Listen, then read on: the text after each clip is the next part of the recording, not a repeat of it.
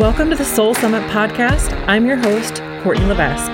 I'm here to bridge the gap for women in the outdoors, build a community of adventure junkies, and roll out your weekly dose of positive vibes.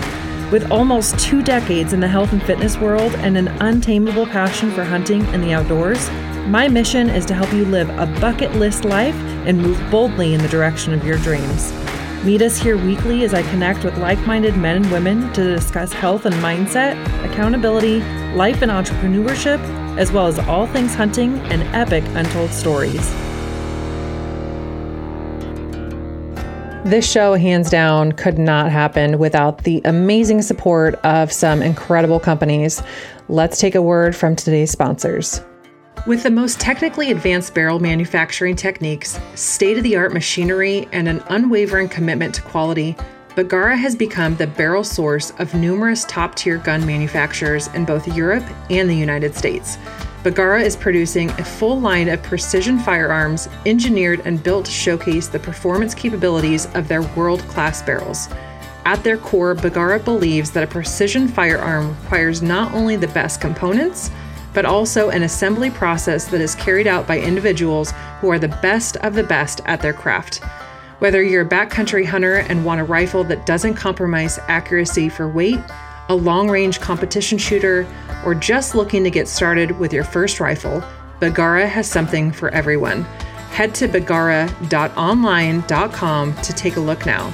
That's B E R G A R A dot O N L I N E sawyer.com. Sawyer offers family friendly insect repellent for your skin, clothing, and gear. Protect yourself and your loved ones from disease carrying ticks and mosquitoes before your next adventure.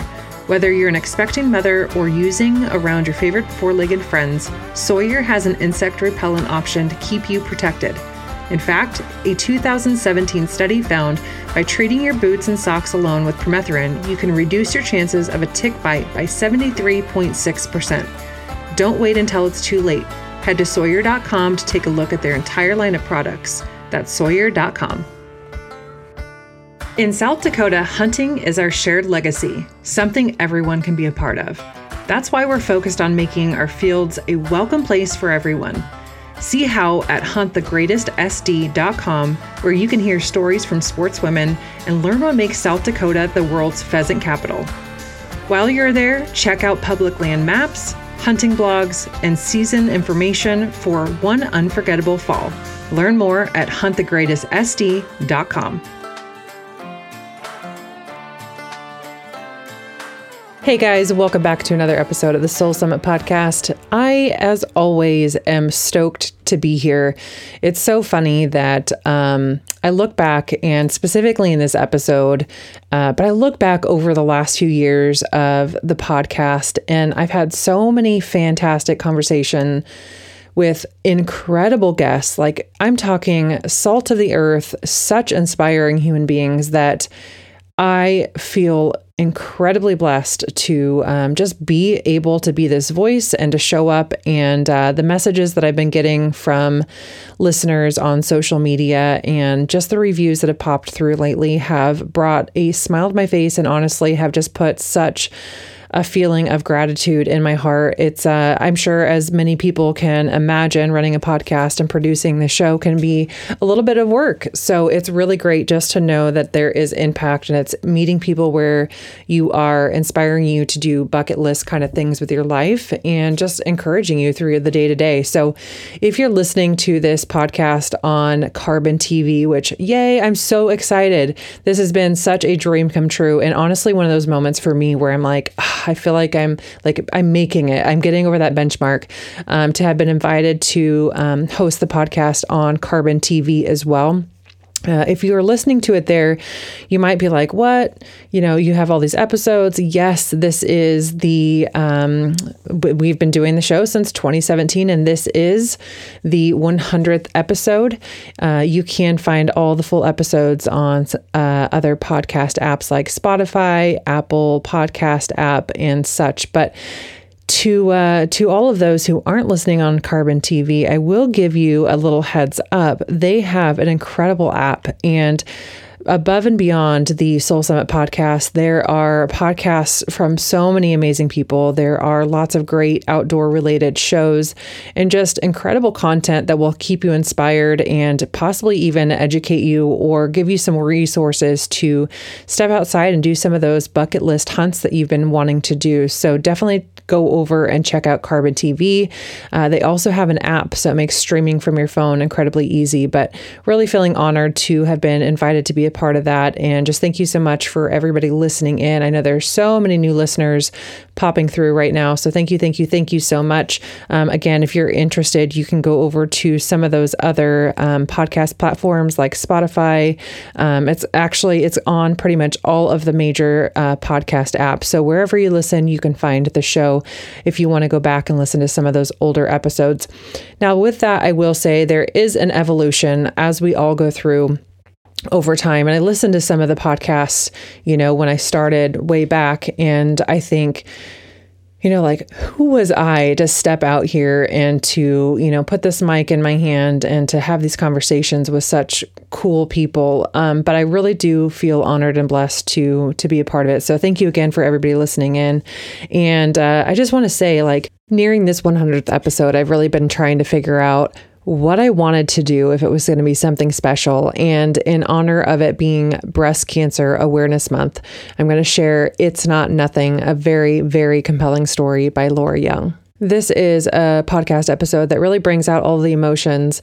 Laura is a hunting guide and has had some absolutely incredible experiences across really the globe on some incredible hunts.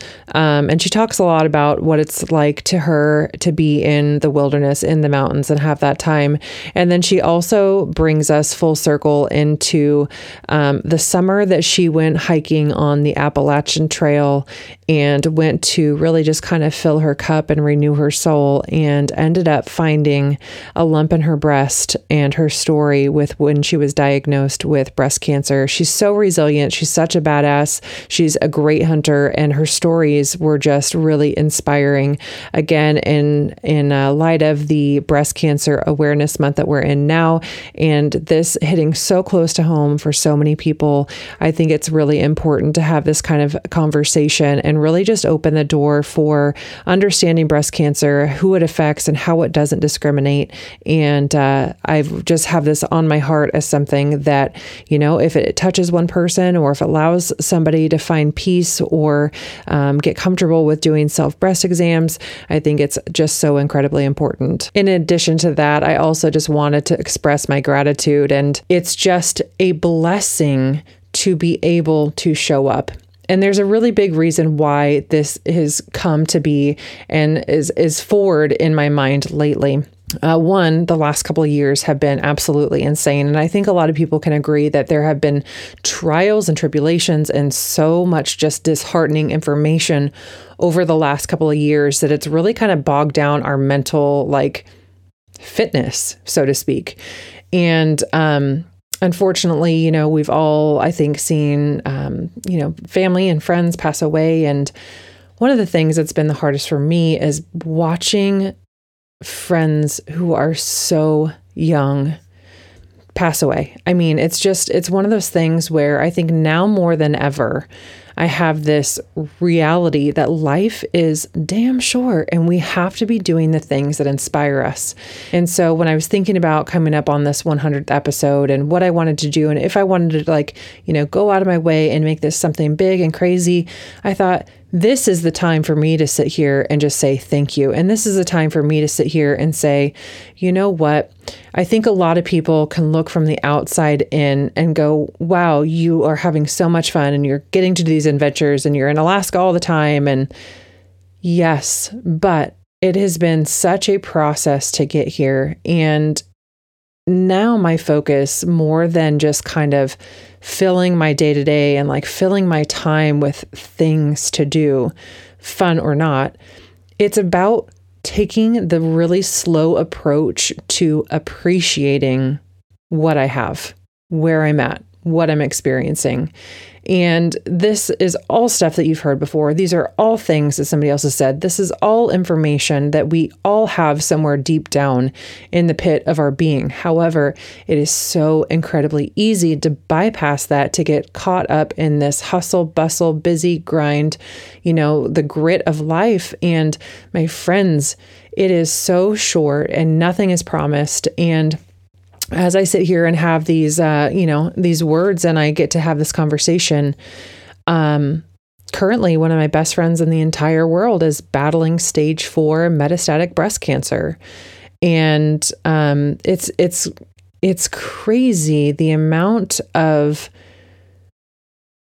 people friends, community, followers that have come out and said, as I've started talking about and sharing the story, like, I have just lost my mother. I have just buried my brother. I have just, there are so many of these things that are happening that I think it's probably a really good time for us all to sit back and go, yes, all I have is right now. All I have is today all I have is one more chance possibly to tell you I love you or to give you, you know, an attaboy, an attagirl to show you appreciation. So as I sit here and I say this to you now, it is my reminder as I come back and listen to this episode in another three years and another four years, and I go, yeah, Here's again my reminder to appreciate the small things, to dig into gratitude, and to count the blessings when it's easier to see the bad than the good. There's still something to be thankful for. So, thank you all so much for. Um, just a great season. Um, I'm really excited about this season right now. I'm doing what I did last year, and we are talking about harvest stories. So there are so many people, um, men, women, young, old, brand new, you know, veteran that have had some incredible stories and experiences in the field this year. So if that is you, it, or if you know somebody that's got a really cool story and uh, achieved something great in the field this year, take a minute and drop me a DM over on Instagram at her outdoor journey. I would love to connect with either you or whoever that potential guest is and just hear a little bit more about what happened and see if we can share your story on the podcast. But this season will be all about listening in. And the great thing about this, and you might have picked up on that on the Kim and Martin episode, is that you get to take away little nuggets and bits and pieces of information and insight into somebody else's experience. So whether you are brand new to hunting or, you know, just starting to elk hunt, but you've been hunting your entire life, there's a lot of things that we can take away as little tools in our pocket. And if you listen to the episode again with Kim and Martin, one of the really cool things that I thought they did and shared was just about their evolution and kind of coming to terms and understanding of how to hunt together. And they are, um, you know, they've been dating for several years and, you know, are integrated in their family, but that kind of collaboration and teamwork doesn't always translate well into the field. So they kind of talked about learning to do what works for them and a lot of that came down to communication. They were learning how to give hand signals and understand what the other person was thinking before they even had a chance to react and stuff like that. So, the great thing, again, about listening to other people's successes is that you also get to hear the failures. You get to hear the hard times and the things they did wrong and the, you know, the ones that got away. So, I think that this season will be a really good um, tool for you if you are looking to grow in other areas um, or even just be inspired and excited about other people's success in the field. Coming up, we'll be talking to a cool couple down in Grants Pass about their recent elk success. And this is a really cool story because and I don't want to give too much away now, but she recently came to one of my archery camps here in Oregon, which I do every year. And she, you know, already had a bow, she already knew how to shoot, but she just needed to refine a few things. And ultimately, gain her confidence in herself. And she was able to do that this season, put all of the components together and pack out her first bull archery elk. So it was a really incredible story. I have that coming up and so much more, including John Gabriel and his wife, Kylie, who doubled up within like eight seconds of each other in Montana on archery bulls, and so many other things that honestly have me so fired up. It's hard to sit still in this chair right now. But stay tuned for this season. We will definitely be giving you guys all of the inspiration to get out in the field and pursue those bucket list hunts. Speaking of bucket list, experiences. Right now, we have just launched our 2023 Alaska Fishing and Exploration Tour. This is going to be in Sitka, Alaska. It's going to be a seven day, all inclusive vacation. Uh, we've got very limited spots open, but if you're looking to actually do the thing and go on the trip and have one of those once in a lifetime experiences, uh, I I encourage you to head over to heroutdoorjourney.com forward slash Alaska and check out the trip that we have going on right there. It's got all of the details, uh, what we're doing. We're going to be doing two days of a charter fishing trip. We'll be doing everything from halibut fishing to salmon run to bottom fishing. We catch epic big lingcods out there, and it's just going to be a really fun time. We're also doing a kayaking tour uh, which will be, I mean, the scenery up there alone is to die for. So it will be absolutely incredible. If you want to see whales and bears and all kinds of sea life and the most stellar views, um, that is definitely the place to see it. Um, we've also got paddleboarding. We're going to be working on some self development and personal growth workshops, as well as sending guys home with a, a prize package for everybody, a little swag bag with over five $500 of um, goods in there, and then also some workbooks and stuff to help just continue to inspire you to grow. Um, that's one thing that I think has been very consistent in this community of both podcast listeners and on social media is this hunger for really just up leveling your life. And I think whether you're in an area where you can give 1%, you know, and grow a little bit, or if you can go all in and give 100%. There's so many things that you can do and add into your daily life and your your mindset practices and the way that you speak to yourself that really will set you up for success. So this is going to be an incredibly fun camp. Uh, spots are very limited. It's going to be July 15th through the 22nd of 2023 and again that's in Sitka, Alaska. And it's crazy because when my husband and I were transferred up to Sitka last year, um, or whenever the heck that was, see, time flies, we came across this place called the Stone Lantern House. It sits right on the beach, uh, right on the water. It's kind of on its own little private island. Um, they built this house around basically the beach. So there's rocks and there's you know there's you know gravel and sand and just all these components not to mention that each one of these gorgeous bedrooms has like floor to ceiling windows that overlook this bay and it's just breathtaking. It's just so incredibly beautiful and uh we booked that. So that's where we're going to be staying for that trip. And selfishly, I'm really excited because I can't wait to spend the week in this house with these ladies, just diving into that place, ex- you know, adventuring during the day, sightseeing, kayak tours, paddleboarding, and a small group of women who get it, who are just built like you.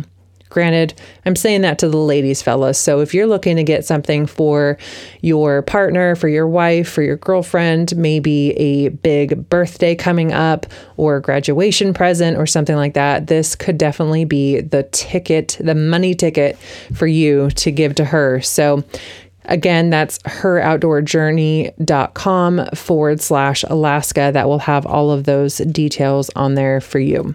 Speaking of Alaska, today is actually Alaska Day uh, at the time of this recording. And one of the things coming up on Her Outdoor Journey YouTube channel is a the video from my most recent hunt up there. I went up with my husband Dustin and uh, my friend Zach Kenner, and he brought along a girlfriend, Emily Thompson. And this video recaps that recent hunt. And that was supposed to be a sheep hunt when we started planning at the beginning of the year. That was going to be my first sheep hunt with me actually being the tag holder. And we were really excited about that. But as the season unfolded and we kind of got a, a, better perspective of what was going on in the sheep mountains, it was looking like the sheep numbers were not exactly what we wanted it to be. Um, and of course, if you are a sheep hunter where you follow um, the doll, Dall sheep hunting um, community pages and stuff, you'd see that there's a lot of buzz about sheep hunting and some upcoming changes to that, which we're going to cover in an upcoming episode. Um, but we decided kind of to throw a Hail Mary on that. And because of the numbers and what we were seeing and the weather, we kind of held off. And I ended up getting a grizzly bear tag.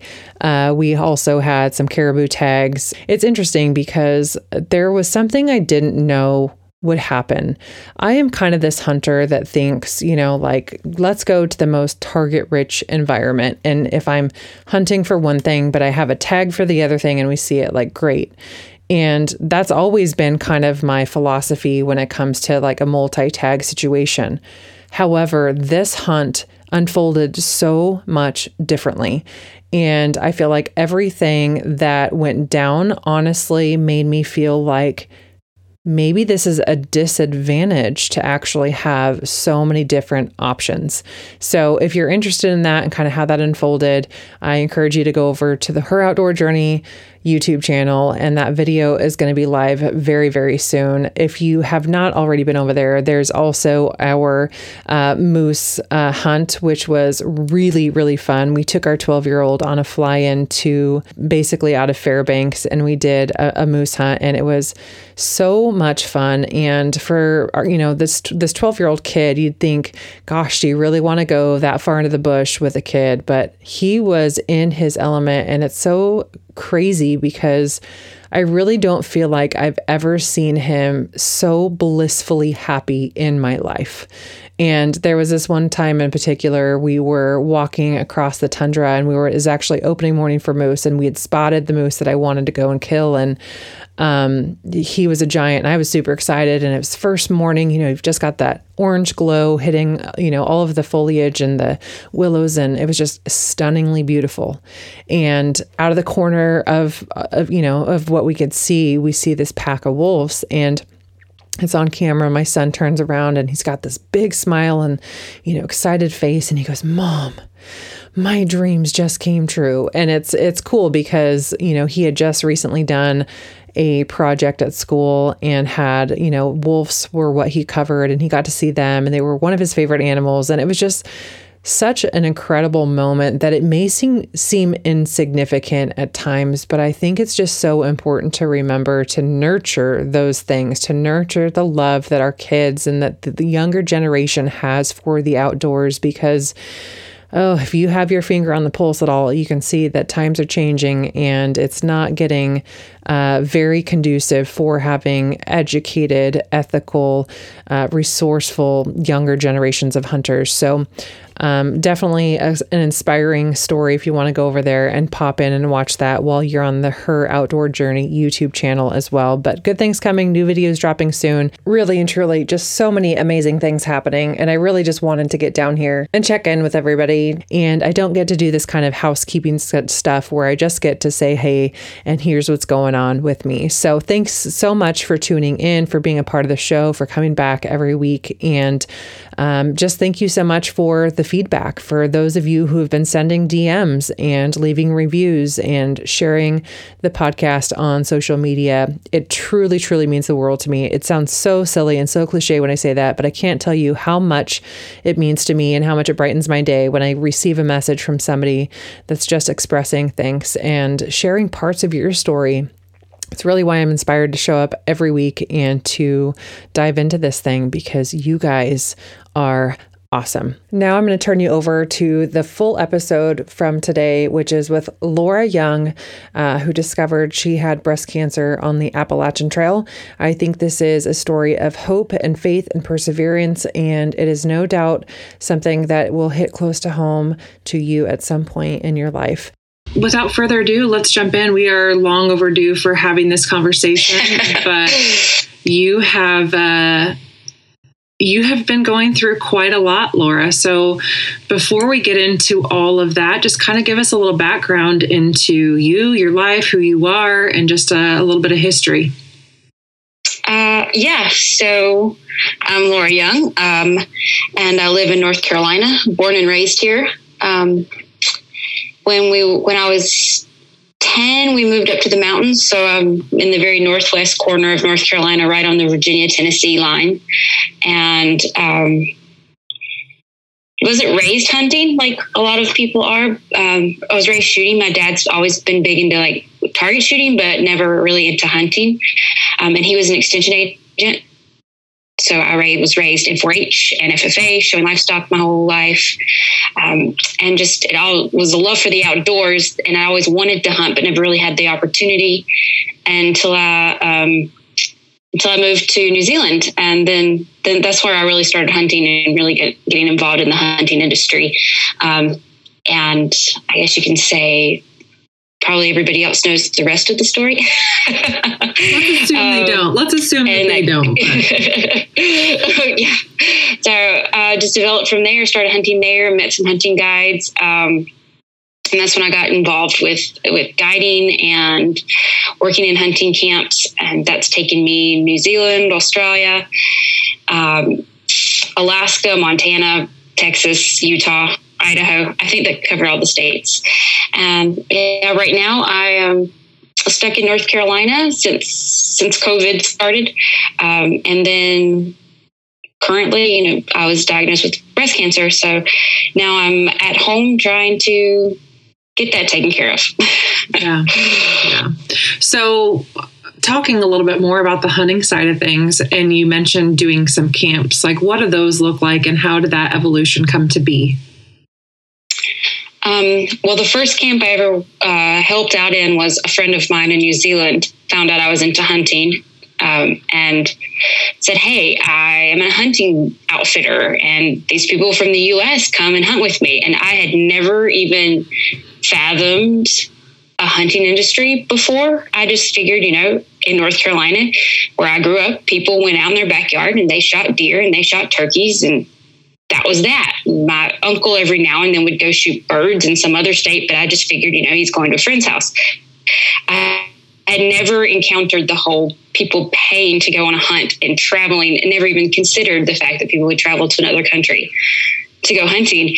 And so here's this guy saying, Hey, we do these red stags and they're like elk, and we do these goats that are called tahr and they live in the mountains. And I have American clients and you are into all this stuff. So why don't you come and help me out for a bit? And um, you get to go out and go on the hunts with them and get to meet Americans. And I think they'll feel more comfortable with me having somebody in camp that speaks their language.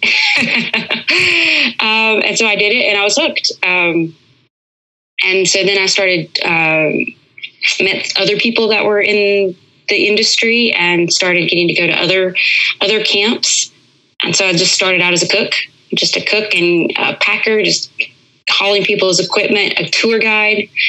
A lot of times, um, like in New Zealand and Australia, the, the hunters would want something else to do. So I'd, I'd, I'd give them advice on where to go and what to see, or I'd take them myself and just drive them around and show them all the tourist sites. Um, and from there, I got to start doing the shows, and that's when I met American Outfitters and started working um, in the fall in the U.S., working in different hunting camps there.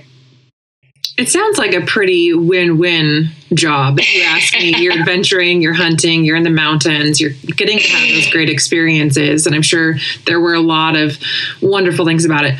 Let's talk about the not so wonderful things. Like, if looking back, what were your least favorite parts about that? Like, what's the real in that whole scenario? Oh, the real. well, the fact that it is a 24 7 job. I mean, you're on the clock all the time.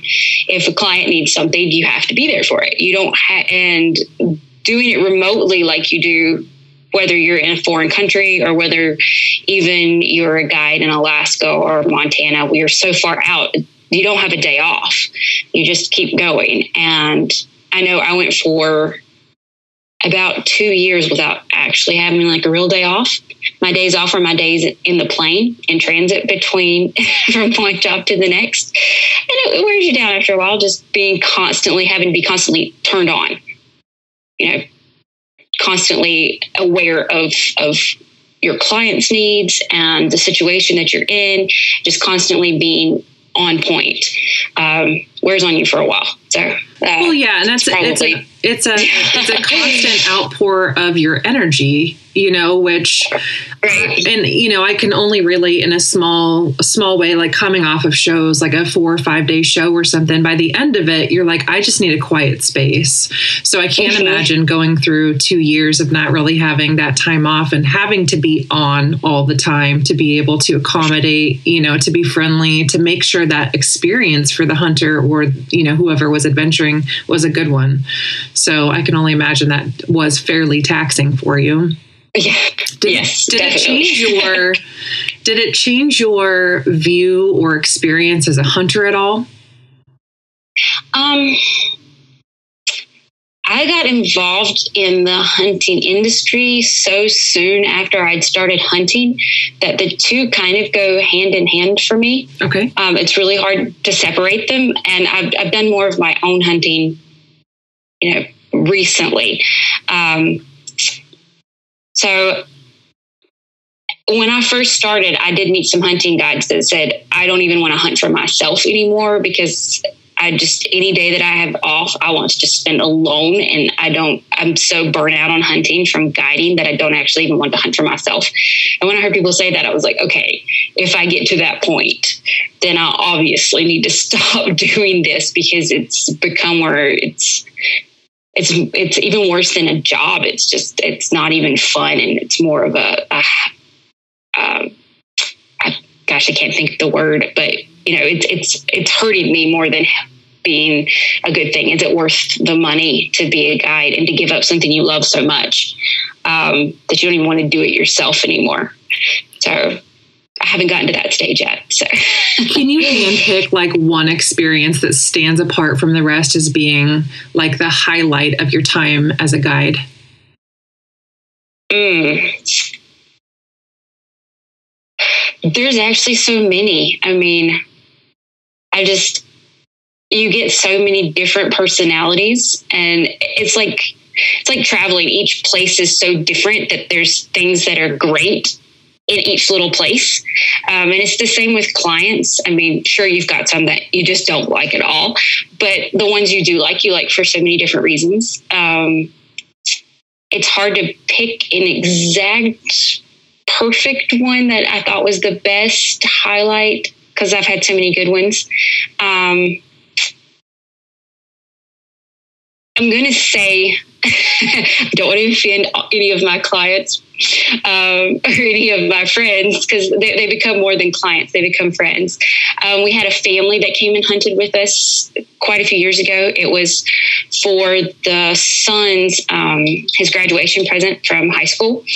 All he wanted to shoot was a red stag. So his grandpa was actually paying for him to shoot a red stag. So his grandpa was on the hunt, and his mom and his dad were also on the hunt. So it was three generations of family mm-hmm. all at the mm-hmm. same time, and they were all three hunting and it, they were just really great people and just so much fun to be around and um, so we got everyone and and caleb the son was 16 at the time, so it was a little bit of an early um, graduation present. But he was just, it was so cool to be with him because everything was so exciting.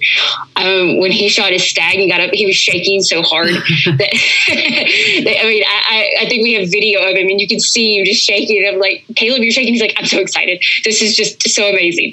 And he's an avid elk hunter and has shot so many elk in his lifetime, but this was just something completely different. And um, he was the same when he shot his tahr. He just loved it and every every moment of it. And I've actually been to Wyoming um, year before last and went out and helped them with their hunts in Wyoming two years ago and got to go out elk hunting with them and antelope hunting with them and got to bring home a whole cooler full of meat after it. So it, they're just a really great family. Kept in touch with them, but um, like I said, there's so many that I could list that, yeah. that that were great hunts when we were with them, and we've kept in contact with the whole time. And I've been to their houses in the U.S. and hunted with them in the U.S. and um, just maintained that friendship throughout the years there's such a powerful force in the mountains in the wilderness in the woods wherever you're at you know experiencing that joy of hunting. It's such an like an intimate experience both for yourself in that environment but also i think with the men and women who share that passion it's like it's almost like they get it. You know to some degree that it's personal for them but they get that bond and that desire that um like untamable passion to be in the mountains having that experience. So that's one thing that I think is really great. In fact, I met you at I think it was um, the Hunt Expo in Salt Lake City a couple years ago, and yes. that was great because you know those those shows. You know, as a consumer, they're great because you can get your hand on product. But um, I love them because you can just connect with people who you really know, understand when you're telling a story, they feel it in the way that you may have felt it, you know? So, having clients that you get to have those experiences and opportunities with that then turn and become friends and somebody that you can keep that bond with is pretty awesome. Yeah, yeah, I'd say that's probably the highlight of being in doing what I'm doing because you do see them in that environment where they're out doing what their real passion is and you mm-hmm. really get to know them in your your day to days. I mean, you're, going a week or two weeks without a shower. So you're the you're you're at the bare bones basic with this person. There's no put-ons because you yeah. see them all night. You're in the same cabin or in the tent. You know if they snore you know when they fart. I mean you, you, know what their eating habits are. You know everything by the end of a week with the person. That's so there's, true. there's no hiding. That's so true. Exactly. Yeah. You know exactly their smells their mannerisms how they walk how they stumble and it's it yeah that makes me laugh when you say that because hunting can bring the very, very the very best and sometimes even the potential for the very worst out of somebody. Mm-hmm. You know, you're mm-hmm. tired, you can get cold, the elements can add up. Um, but yeah, it's it's funny sometimes when I see couples that hunt together. You know, either a couple will hunt really, really, really well together, where at the end of it they want to just like wring each other's neck. You know, but you just have to hunt solo. exactly, can be true for hunting partners too. But you really do get to know somebody on a much deeper level, and uh, it's funny. One of my biggest pet peeves, and I share this with like a lot of people. I found out by asking this specific question is listening to people chew or eat food and I have been hunting with several people who, oh, Laura, I just could. and it's and it's funny because at the end of the day, typically everybody's pretty hungry, tired, just ready to eat and, mm-hmm. and you know cash out. But um, oh my gosh, there's been so many times that I'm like rethinking my choices in life based on how loud somebody's eating their food.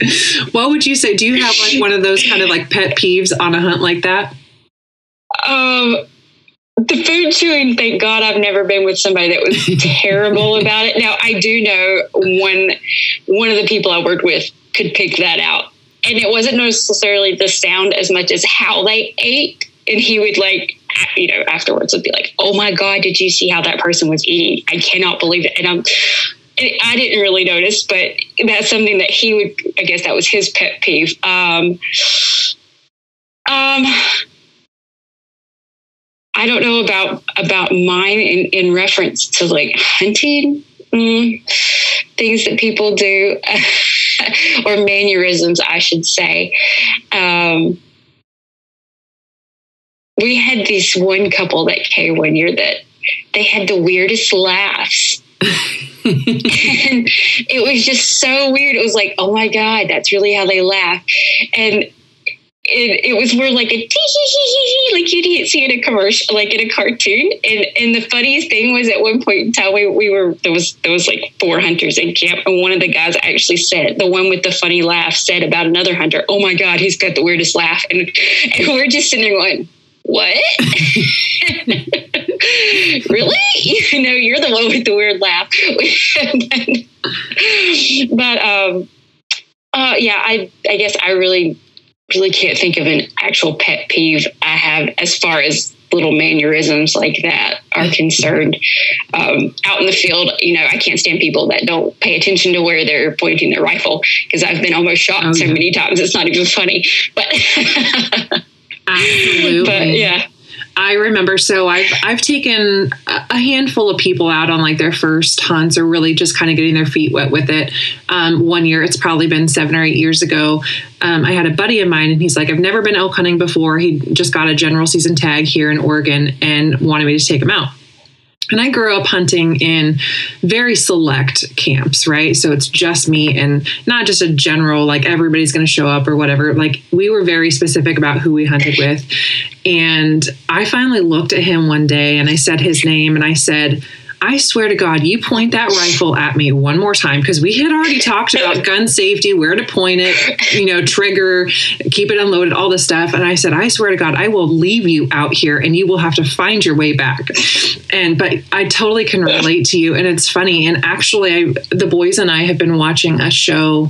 Um, it's not a hunting show per se, but it's and I don't want to name it, but um, we love the show. But the guy always points his rifle like in the direction of the camera and all this kind of stuff. So to my kids, I'm always saying like, "Oh, did you see that?" And they're like, "Oh yeah, you know, he he needs to have muzzle control and really pay attention to that." But and it's kind of crazy because on that level, I think about people who watch it that don't have gun safety or know how to control a weapon the right way. That like they'll never even pick up on that. You know what I mean? So mm-hmm. I do think that there's a lot of responsibility as a uh, proficient to some degree um, shooter, hunter, whatever, that you can kind of teach those things as you go too, because that's huge. You know, accidents definitely happen every year by somebody not controlling, you know, their firearm. So, mm-hmm. but that's a Did you know ticks can cause life threatening illness and disease? The great thing here is it can be prevented. No matter if you're hunting or just out on an epic adventure, you're likely to come into contact with ticks or be in tick infested areas. They can be transmitted off of your body, your gear, or even your pets. I choose to use Sawyer insect repellent to keep my family and myself safe. Whether you're using permethrin spray, which can be put directly onto gear and will last up to six washes, or you're using the picaridin lotion, which is kid and pet safe, by the way, you're giving yourself a huge advantage in tick prevention Head over to Sawyer.com to see what they've got going on and get your family protected from all things ticks.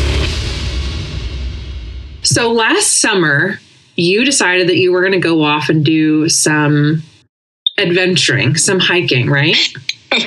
yes. So, and this was this not a, kind of a cause and effect by COVID getting shut down, so you weren't able to go and guide? Right. Okay. Right, right, exactly. Because usually that time of year I would have been in um, Australia, but with everything being shut down, um, and you know June, July, August is not a huge hunting season in the U.S. Plus, they were saying don't go anywhere and don't do anything. Um, so I just went hiking. Um, two years ago, so in 2000 18, yeah, in 2018, I actually made myself take a vacation. That was after going like almost two years without having a real real days off. Um, I took five weeks off in between in between hunting seasons and spent three of those hiking the Appalachian Trail because um, it's something I wanted to do. Once I started backpack hunting, I live right here by the Appalachian Trail, and I thought okay, well, I've done the backpack hunting thing. Let's, I want to do one of these long distance ones. And I'm, you know, doing the whole entirety of the Appalachian Trail takes five or six months. And I didn't have that kind of time, but I could do just a section of it. So I did, um, did about three weeks in 2018. Um, and when everything shut down for COVID, I was actually in Chile and Argentina hiking down there and had to leave both countries. And literally next to the last flight out of Chile back to the US to get back into the US and not get stuck down there. And they were closing the national parks, so you couldn't go out hiking. And I came back to the US, and about the time I got back to the US, I thought, yay, I can really out. This is March. I've got plenty of time to go hiking. And then they started shutting down trails and campgrounds in the U.S. too. Um, so when things started opening back up again, um, I said, I'm, I'm getting back out there. I'm going to use this downtime to think. so I did. Um, I packed up my pack and went out and started hiking. So give us the rundown of that. Like, how far did you make it? What were those experiences like? What'd you learn in that time? Um, yeah, so I started on the Appalachian Trail again um, and started at the southern end of Shenandoah because at that point in time, the Shenandoah Park was still closed and started hiking south on the Appalachian Trail. And I hiked for about two weeks, I think, and then came home for Fourth of July because my grandmother was coming up, and um, resupplied while I was home for that. And then I had discovered this trail called the Benton MacKaye Trail, which is goes through Georgia and Tennessee and North Carolina, and is kind of an alternate to the Appalachian Trail. And thought, well, it's even less traveled than the Appalachian Trail. So I want to do that one because I was hitting a whole bunch of people on the Appalachian Trail that had gotten back on the trail after getting off to complete their through hikes. Um, so I got on the, so I decided to do that and it loops back in with the Appalachian Trail. So I got back on at the northern end of the Smokies and took the Appalachian Trail down through the Smokies and down all the way to where it starts at Springer Mountain, Georgia, and then came back up on the Benton MacKaye Trail um, until it joins back with the AT at the other end, at the northern end of the Smokies. And then I just kept going north for a while. Um, and then stopped then because my parents were there. And so they brought me home for a resupply. And by that point in time, I had noticed the lump in my breast. And um, I knew it was there before, but I just had this thought in my brain that, okay, it's just a cyst, it's going to go away. And it wasn't going away. And with all that hiking, I was losing weight. So I don't know if the lump was getting bigger or it just sure. felt like it was getting bigger. So I was like, I've got to go to the doctor. So I called the doctor's office and thought, you know, it usually takes you a long time to get a doctor's appointment. I thought, I'm going to call and it's going to be like a month before I can get in. So I just go back on the trail, not a big deal. Maybe even two months. And I called, and the doctor said, and the receptionist was like, well, we don't actually have an appointment until like a month, a month and a half from now. I was like, well, that's fine. And she goes, actually, wait, we just had someone cancel this morning. Can you be here at eight o'clock tomorrow morning? And not at all what I was expecting to hear. I was like, okay. Um, you know, you don't look serendipity like that. Or it's, yeah. So I was like, all right, I'll be there tomorrow. And so I went in the next day to get um, a mammogram. Well, I had a lump, and the doctor, as soon as she felt it and saw it, said, okay, yeah. And she scheduled me for a mammogram that afternoon. And so that afternoon, I went in for a mammogram and an ultrasound. And then they said, yeah, we need to check this out. And so a week later, I was scheduled for a biopsy.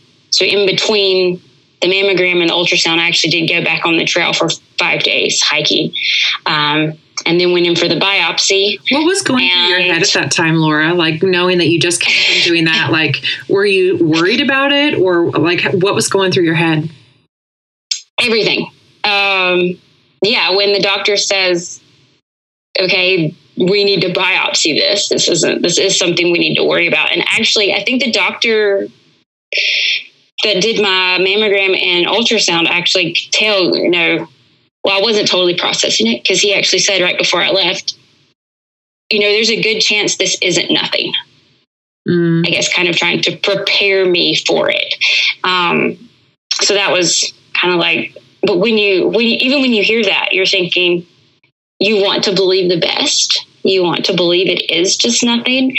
And I think that's what makes you keep going is that you just have to think, okay, this test is going to come back as it being nothing. I'm not going to worry about it. Sure. Even though the entire five days I was hiking, that's all I was thinking about, of course. That was everything that was going through my brain. I was really all I was thinking was, if it's not nothing, what am I going to do? what is is going to happen? So, yeah, it, it's a lot to process, and the hiking helped me process it, or at least try to attempt to process it. And then the biopsy happened, and it takes a week after your biopsy to get results. So that's a week of just like, oh my God. But in that week, my grandmother had had an accident. She'd had a, an issue of vertigo and had ended up in the hospital. And so I went to take care of her.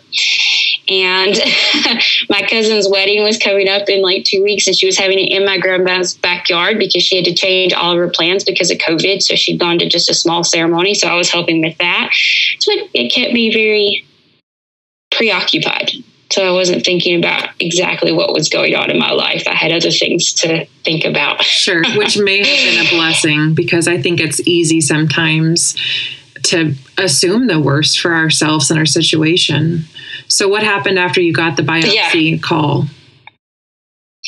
So, I didn't actually have a call. I went in to the doctor, and so I I didn't even know. And actually, it, it's weird because the living in a very in a rural area um, and having to go so far for treatment, you kind of get bounced around between doctors, and I guess one doctor doesn't know what the other doctor has said. Sure. So I never had that sit down talk with the mm-hmm. doctor where they sit down and said, "You have cancer." I never had that. Um, when I went in for my uh, biopsy, they automatically scheduled me for an appointment with a surgeon. Um, even before they had the results, I had an appointment with a surgeon. So I guess that was kind of a slap in the face, letting you know this is serious. Uh, we're not even going to wait for these results because we're pretty sure they're going to say bad mm-hmm. stuff. Mm-hmm. Um, so I went in to meet with the surgeon, and he pretty much felt my boob and said, "All right, you're going to have to do chemo first. And that was the first thing he said to you. That's pretty much yeah, mm-hmm. yeah, pretty much just looked at me, felt my boob, and said, You're going to have to have chemo first. So never said you have cancer, never said, never, he just like, You're going to have to have chemo first. This is the doctor I'm recommending you for. We'll get you set up with an appointment. And I was like, Oh. So like three days later, I had to go back and meet with the oncologist, um, who then, yeah, was very some doctors do not very do not have very good bedside manner. And so that was when i was told yeah you have to have chemo and we're going to do this first and we're still waiting for a couple more test results to figure out what kind of chemo we're going to do um, and we'll let you know when those come in. So and then from then it kind of was just a blur. Mm. everything happened really fast. So what was the next process after that when you started treatment um, yeah, so after they got all my tests back, so to determine what kind of treatment, the reason they did chemo before surgery was because in relationship to the size of my breast, my tumor was so large. So I'm, I'm very small breasted. Um, so the tumor was large enough that they knew they wanted to do chemo to try to shrink it and possibly be able to do a lumpectomy rather than a mastectomy. Um, so that is one of the reasons why they wanted to do chemotherapy first. And two, I had lymph node involvements. So they had found enlarged lymph nodes, and when they biopsied them, they showed they were cancerous as well. That that means that they knew the cancer had started to spread, so they were going to have to do chemo no matter what. So they do chemo first, usually in that in in both of those scenarios. Um, so to determine what type of chemo that they're going to do, they have to figure out what kind of cancer it is because there's all different types of breast cancer and they can have all different kinds of things that fuel them. And my cancer is triple positive, which means cancer can be fed by estrogen and progesterone. And so my my cancer is a type that responds to those two hormones and grows because of those two hormones. And then there's also a hormone that the cancer itself can produce called this HER2 new hormone. And my cancer produces that. 20 years ago, if you had triple positive breast cancer, it was like the worst um, diagnosis that you could have because it's very aggressive and it um, it it grows really quickly and of course it's growing because it's being fed by the hormones that your body's producing yeah. mm-hmm. um, but now they've come up with a lot of therapies that actually makes triple positive um, one of the better types of cancer to have as far as prognosis goes and as far as being able to hopefully um, decrease your chance of recurrence um, because they've developed these drugs that can that can target the cancer so that it doesn't produce that HER2 um, hormone, so that the cancer doesn't doesn't spread that way. And it, they've also developed drugs that you can take to make your body not produce estrogen and progesterone. Um, which leads to a whole nother level yeah. of side effects, but it keeps the cancer from growing and spreading and coming back. And the thing with triple positive breast cancer is usually when it recurs, it doesn't recur in the same spot. It usually metastasizes to some other part of your body, most notably your brain and your liver. So those are both bad places for it so on a, on a, side note talking about the you know hormonal side of this did you um, grow up as somebody who had really bad periods that were crazy or do any kind of birth control that may have had a hand in this or is this a hereditary thing um, no to either one. I was tested for genetics and I am not, I am genetically negative. So I do not have any genetics for cancer. And that includes all cancers. I was, there's 43 different markers they can test for now for different types of cancer, not just breast cancer. So ovarian, cervical, even prostate cancer, which, you know, we females don't have prostate cancer, but we can still carry a gene sure. to spread prostate cancer. And I just came up negative for every single cancer marker. Um, and as far as periods, no, I've always had fairly normal ones, actually fairly short ones compared to some of my friends. Um, and being on birth control, I've very rarely been on hormonal birth control. Mm, okay. The birth control I'm on now and have been for quite a few years now is a copper IUD, so completely non hormonal.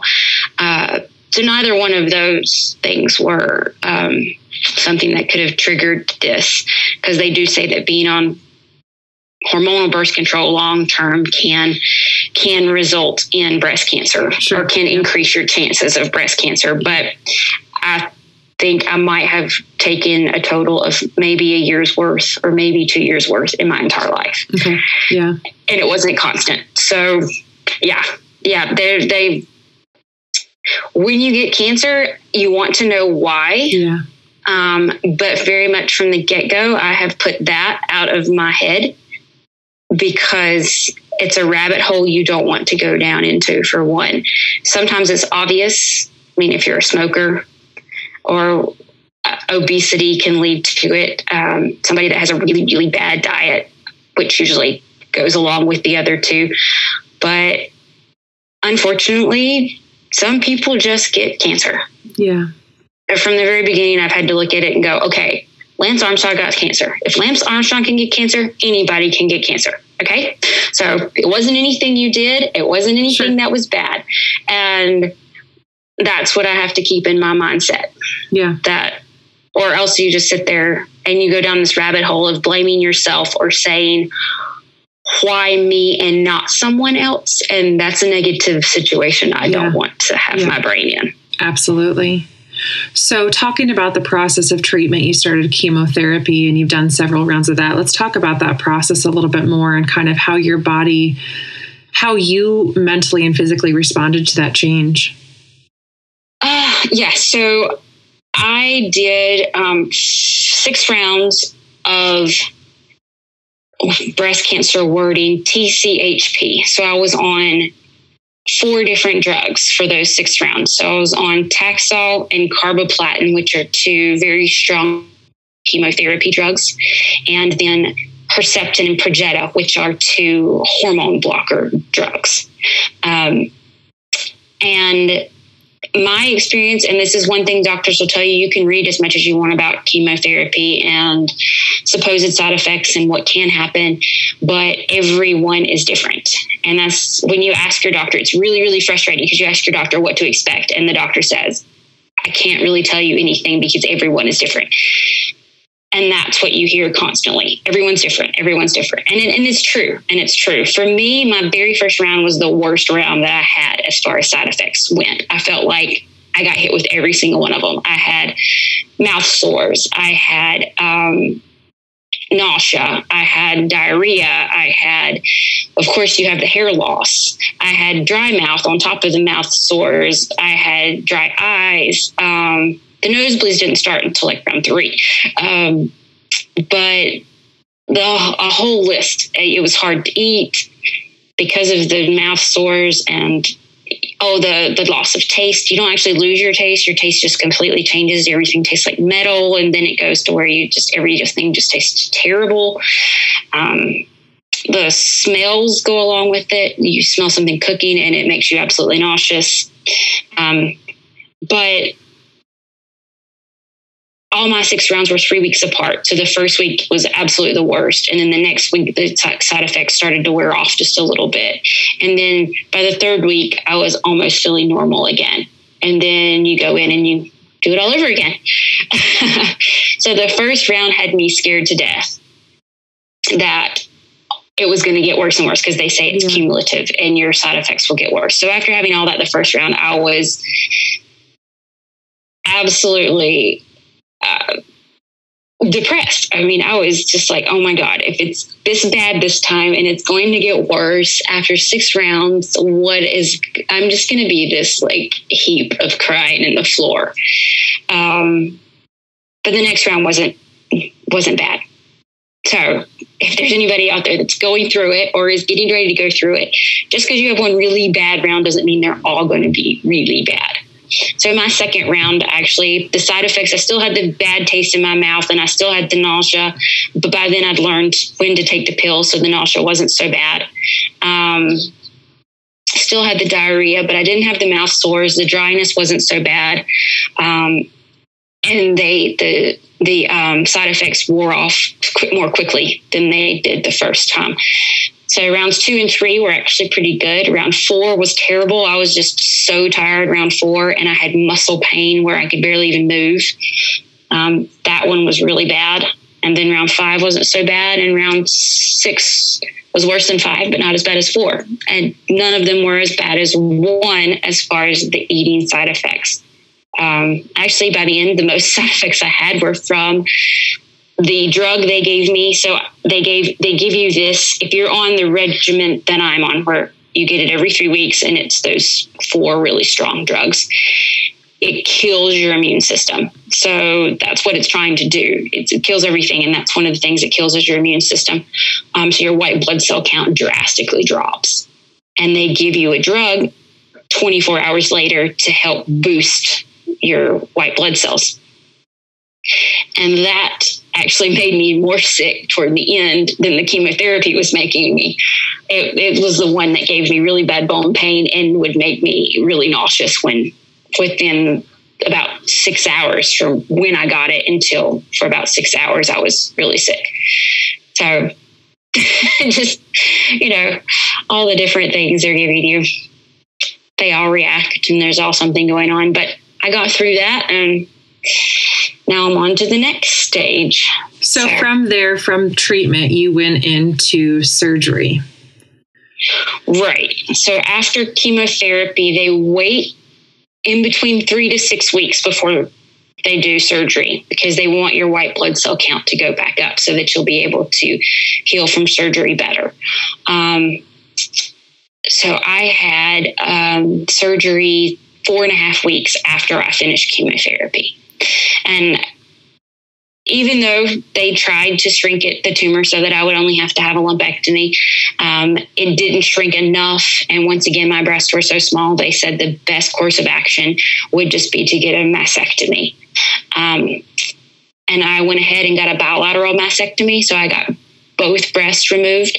And then they had to take lymph nodes. Like I said, I'd had lymph node involvement. So they had to take the lymph nodes out from under my arm. So I had five lymph nodes removed and both breasts removed. And then, um, the start of reconstruction. So that means they put these things called expanders underneath my skin, which they'll slowly fill to make it look like I have boobs again. um, so that was done a month ago. So I know exactly that, a month ago. I know that you and I have talked about this kind of on the uh, the side note. Um, mm-hmm. And you know, so many women that are listening in have gone through similar um, trials. You know, having the diagnosis. Um, how how did you process somebody telling you that you had to have both of your breasts removed? Because that, as a woman, you know, like that's a that's a part of our identity to some degree, right? So how did how did you move through that, and how would you encourage somebody else who's going through the same thing? Um, I read this the other day somewhere that um, getting diagnosed with breast cancer and going through the different stages of breast cancer is the exact same as going through the different stages of grief because you are losing something. Yeah. And just the same as grief, it just takes time. And, you know, the whole losing my hair, you or the starting chemo was just it, it, starts so fast i just didn't have time to process it before i mm-hmm. started it so you process it during the process and the losing your hair you know, I got told like two days before I started chemo that 100% you're going to lose your hair and you're going to lose it within two weeks of your chemo starting. And so that was a lot to process because most people, I think, relate cancer and chemotherapy to stuff they see in movies. And in movies, it just seems like the hair loss is something that happens at the end. Hair loss is something that's, you know, that only happens in serious cases. You don't realize it's, you know, something that happens to everybody and it happens pretty quickly once you start the process. So that was a huge shock. Um, but by the end of chemo, you know, you've lost your hair. Okay. you have processed that and you just move on. And then you get told, yeah, that they they had been telling me the whole time during chemo that oh yeah, lumpectomy, lumpectomy, lumpectomy. And then they say, all right, no, we can't do a lumpectomy. We're going to have to take, we're going to have to take it off. And so then I had to process one, you know, what does it mean to lose my breasts? You know, I, mine were tiny. I'd never really thought of them before. They were just not even really there. So it's like, oh, this, when I first started, I was like, that's not going to be a big deal. Losing my hair is going to be worse of a deal. Well, I got rid of the hair and it really wasn't a big deal. And now it comes to this and it's like, okay, maybe this is a big deal. Um, but it's just time. You just, it's something that you know has to be done and you just have to just, I journal. So write about it and write about everything that's going on and cry about it and cry some more and maybe scream a few times and yeah. go for walks and curse the world and then take a deep breath and you do it. Absolutely. because that's, you don't really have a choice. And then you have, but I mean, my big thing was deciding what to do. Did I want to get reconstruction or did I want to just leave it as it was? Um, and I know everybody's, everybody's different as to what they decide to do. Um, and I just decided, especially being, you know, I'm only 37, that yeah, I would do reconstruction and um, see how that went. So I was always one that said, "Oh my God," because I, being a small-breasted woman, I did get asked quite often, well, why don't you just get a boob job? Why don't you just get a boob job? Have you ever thought about getting a boob job? Um, I got that quite often, men and women asking me this question. And I'd always been like, oh my God, no, I'll never do that. So then when you get faced with a mastectomy and people are like, okay, so are you going to get reconstruction? It's like, oh my God. I've always said, no, I'll never get fake boobs. But at the same time, it's like, well, they're taking away your boobs. So yeah. You know it's not quite the same thing. Absolutely. Yeah absolutely. Yeah. I remember waking up um, from having my emergency hysterectomy a couple years ago, and I was sobbing. Um, and it was crazy because I think, and, and and thankfully, you know, I was blessed to not go through cancer and treatment and chemo. Um, but I didn't know going into the surgery if I had cancer or what was going to happen. They did pathology at the time. And so when I woke up, I just remember being so emotional and you know, I knew going in, okay, they're going to do a hysterectomy. I won't be able to have children anymore. Um, but there was a difference for me waking up knowing like you you literally can't there's no going back you cannot have biological children and i'm going to be really honest for me that was heartbreaking like i fell apart um so and i guess what what it was for me was me getting in my head and going okay, I don't even know that I was, right? I'm not married. I'm not, you know, I don't know that I was going to try to have children, but now I can't. So for me, it was difficult to process that. And I've talked to other women who have had hysterectomies, who've gone through the same thing. Um, and we kind of knew that going in to that procedure.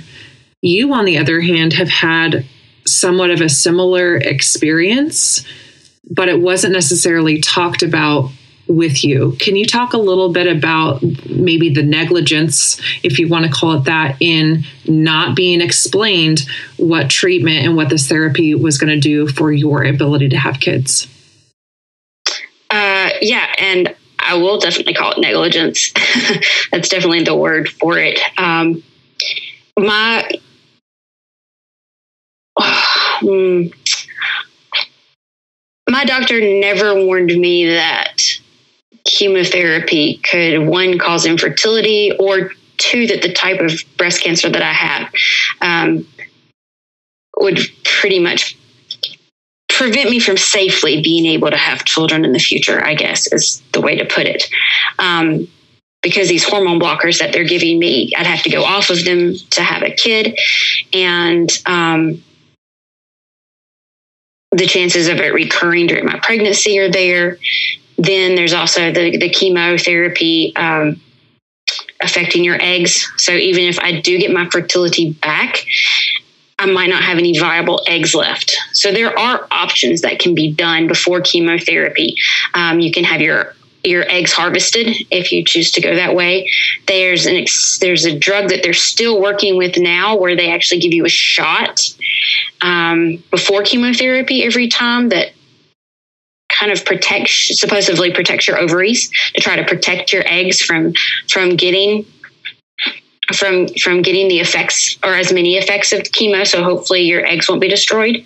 Um, none of those options were discussed with me. It was never told to me any of this. It was actually in between my second and third rounds when I actually I can't remember if I read it in the handbook, chemotherapy handbooks they'd given me first, and then I researched it, or I saw someone find mention it on one of an online support group, and then I went and started researching it, and that's when I realized, oh my gosh. Um, and like you, I'm not married, and I I don't have any kids at all yet. And I don't know if they, I didn't know if they were my future, but having all of a sudden this slap in the face of, okay, well, not only are you going through all this, but there's the possibility you'll never be able to have children and you weren't told this mm-hmm. ever. And when I talked to my doctor about it, when I went in for my third round of chemotherapy, I asked her, I said, Oh my gosh, I've been reading about infertility and you didn't tell me anything about this. And she said, Well, I've only had a handful of patients that have had issues with it. And I was like, okay, well, that made me feel better for a little while. And then doing more research, I found out that only 5% of breast cancer patients are under the age of 40. So a handful of people that have had infertility treatment um, issues could be the only people she'd ever had under 40 when I go to my chemotherapy and sit in my room, I can tell you I am by and far 50 years younger than everybody else in that room. Okay, maybe not 50. They'd be probably mad at me if I said that. But most women with breast diagnosed with breast cancer are over the age of 70. So I just felt very that was something that I still haven't 100% processed. Yeah. Um, but that was very difficult. Yeah, I had quite a few crying, sobbing nights about that too. So yeah, I know, I know that feeling to have that just and taken away without, and this was without my knowledge. Right. Um, Absolutely. Yeah. And sure, I might come out of this just fine and decide down the road I want to have a child and be able to be able to do it. But the chances are very, very slim. Um, and being a triple positive uh, breast cancer patient, one of the things that has been discussed about future um, future treatments is the removal of my ovaries. So that's another thing that we haven't gone down that road yet, but it is a possibility that that could be a recommendation um, going forward. So that's something, you know, just one more thing that, you know, if I'd saved eggs, then that wouldn't be so much of an issue. But yeah. now, now who knows?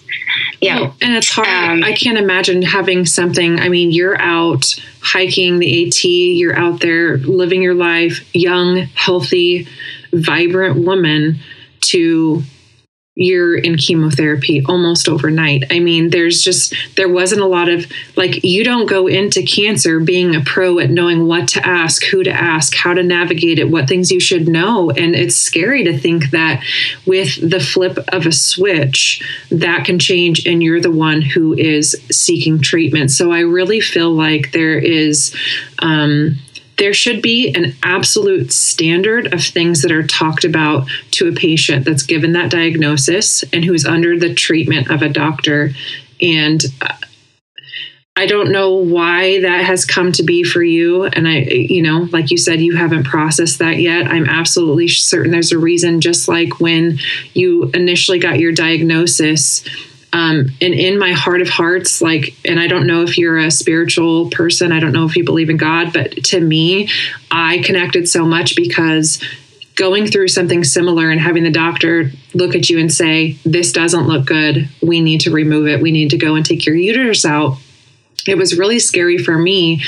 And looking back at it now, they didn't want a biopsy because of how the mass in my uterus looked. It was very atypical, mm-hmm. had a lot of blood flow to it.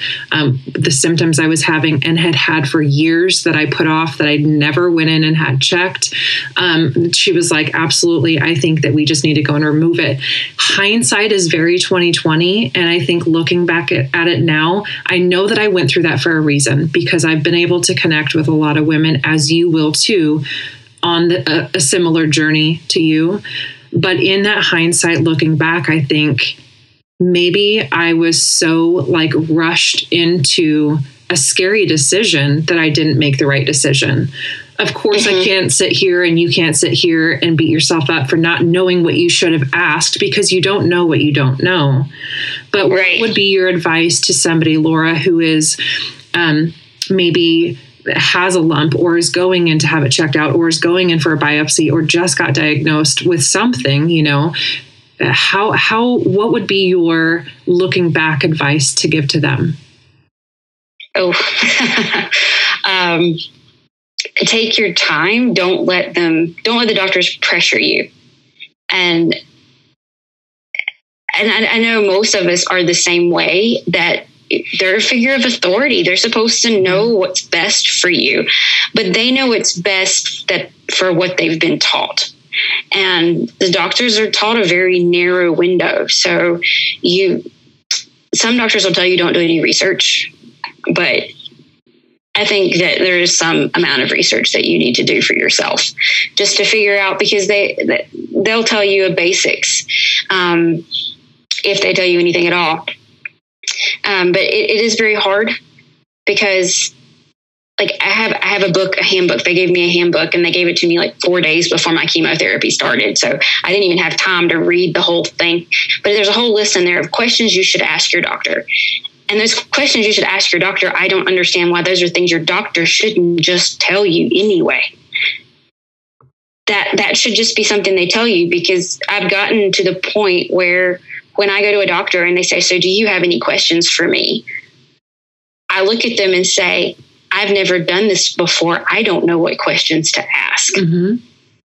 Yeah. And that's the truth. This, this is something you, I mean, most of us going in there that we've never done this before. We don't know what to ask. We don't know what to expect. And we're so overwhelmed in that moment that you just, you, you, you kind of blank. It's like you can think of one or two questions, but by the time you leave the office, you've got 25 more that you want to ask. And so the biggest thing I'd say if, if you're in the situation where you're dealing with doctors, one is definitely always have a writing pad with you. And when you think of something, write your question down. Yeah. And take that pad in with you and ask your doctor all those questions. And this is no matter what health issue you're going through. Um, if you have just found a lump, go and get it looked at. It the sooner the better, because like you said, hindsight's twenty twenty. I wish I'd gone earlier. Maybe it wouldn't have already been in my lymph nodes. Maybe it wouldn't have spread as far as it has. You, you don't know, but it's going to be something you're going to kick yourself about if you don't do it. Mhm. And it could be nothing. So then you're stressing over something that doesn't Yeah. that you shouldn't be stressing over. Um, if you're worried because of the money situation, which was my biggest fear, doing what I do, I didn't have health insurance.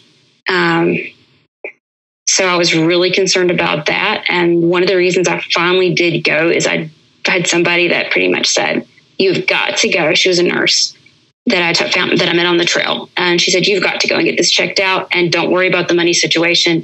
It will work itself out. Um, and so I did, and it has. Um, so yeah, don't the hospitals offer so many financial aid programs that um, and they have financial aid advisors to help you out once you go in with your diagnosis. Initially, it will be very daunting and very scary, and there will be bills that you'll have to pay. Um, but the biggest bills will end up being you'll you'll end up getting help for those, no matter what your situation.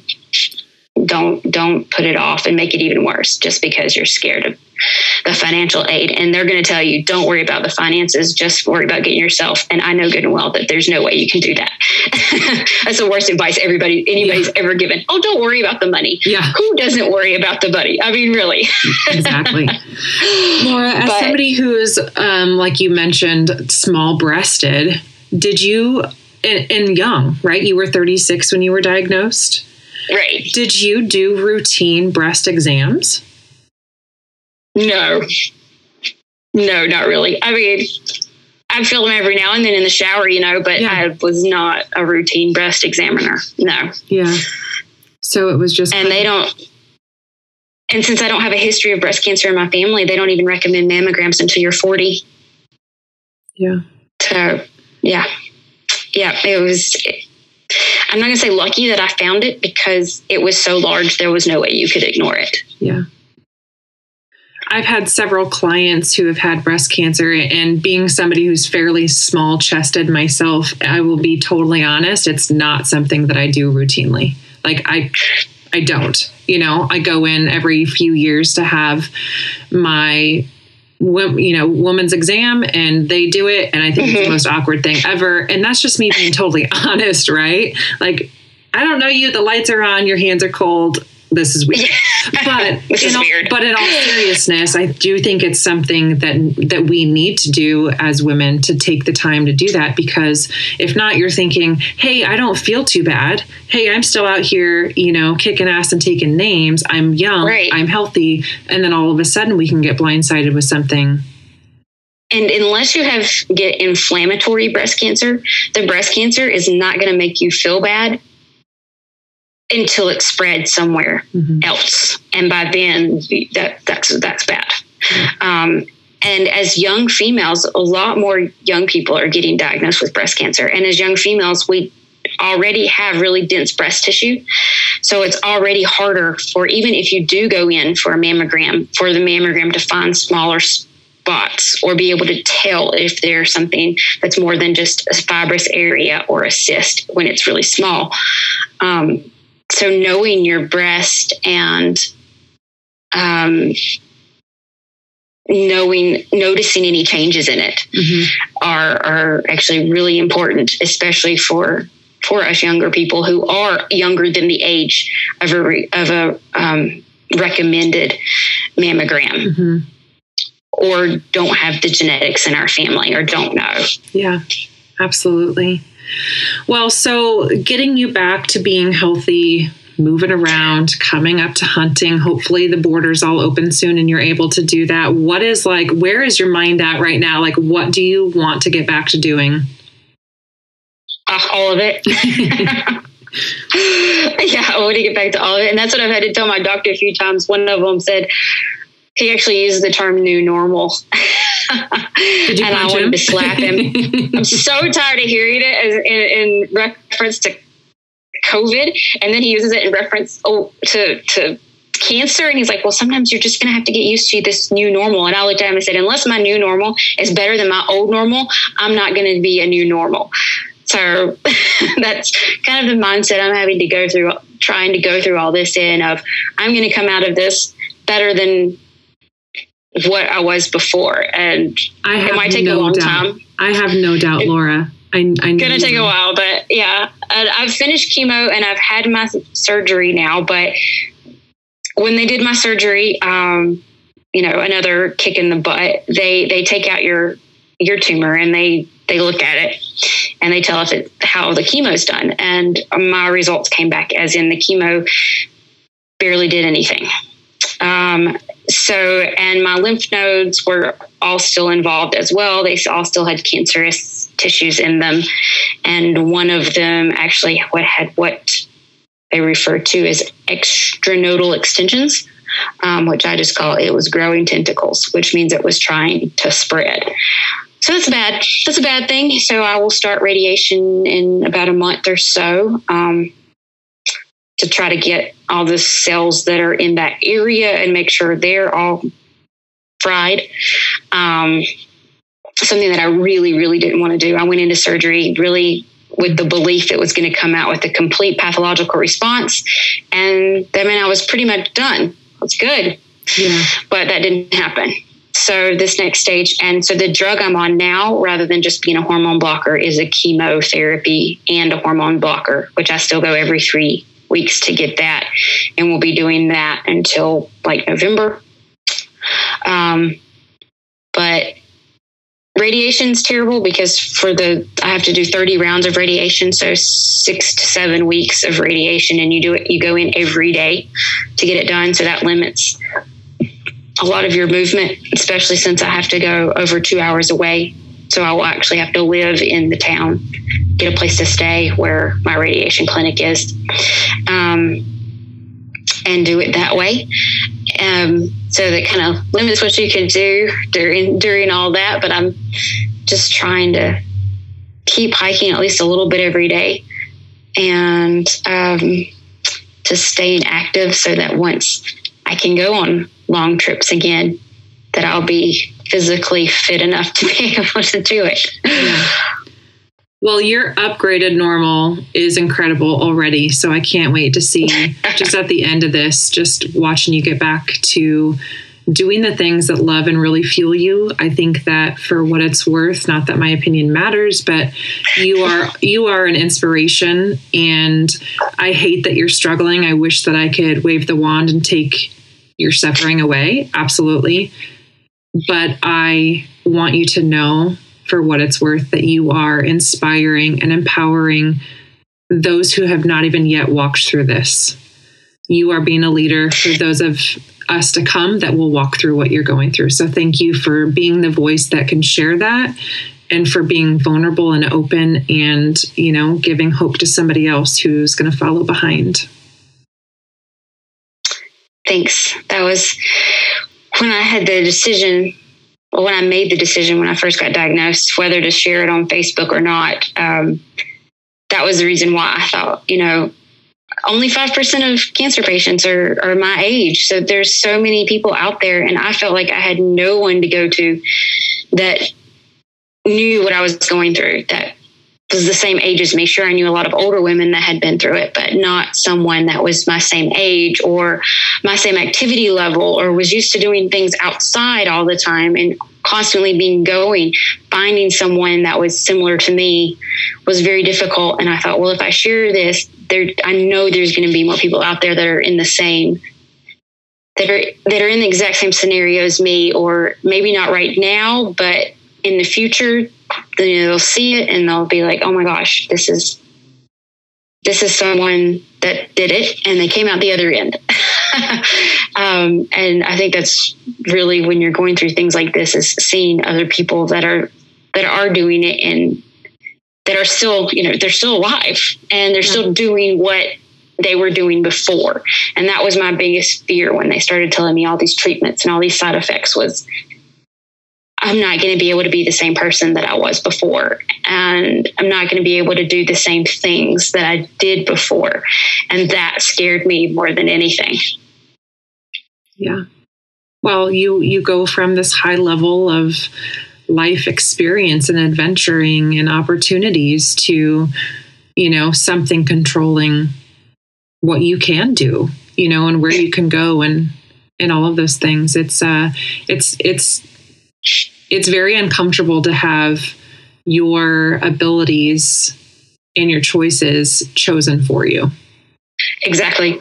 Exactly.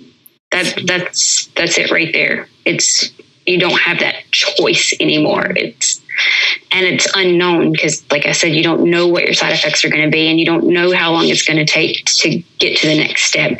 So you can't make a plan. Um, you, you can't make a plan two or three months out. It's like, okay, I can make a plan of I'm going to go to chemo on this particular day, but like I want to go on a backpacking trip for three days. Can I do this? Well, you don't know.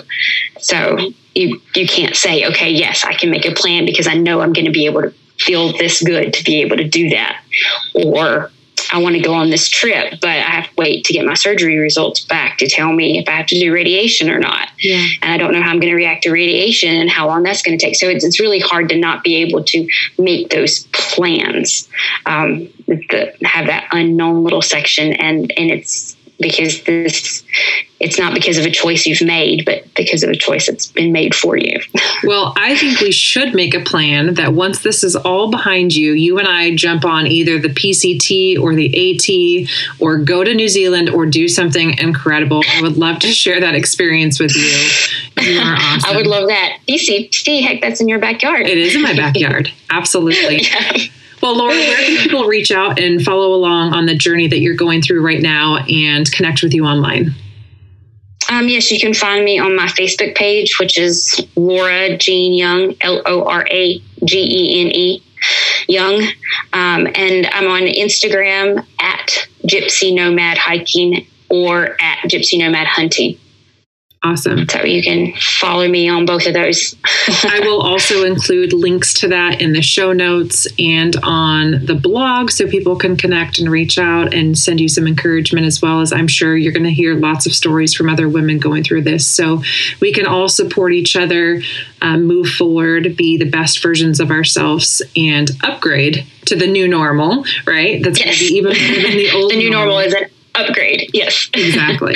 Well, thank you so much for your time and coming on, sharing your story, being vulnerable, and just being really authentic and real and bold in what you're going through. Thank you so much. Oh, thank you for having me.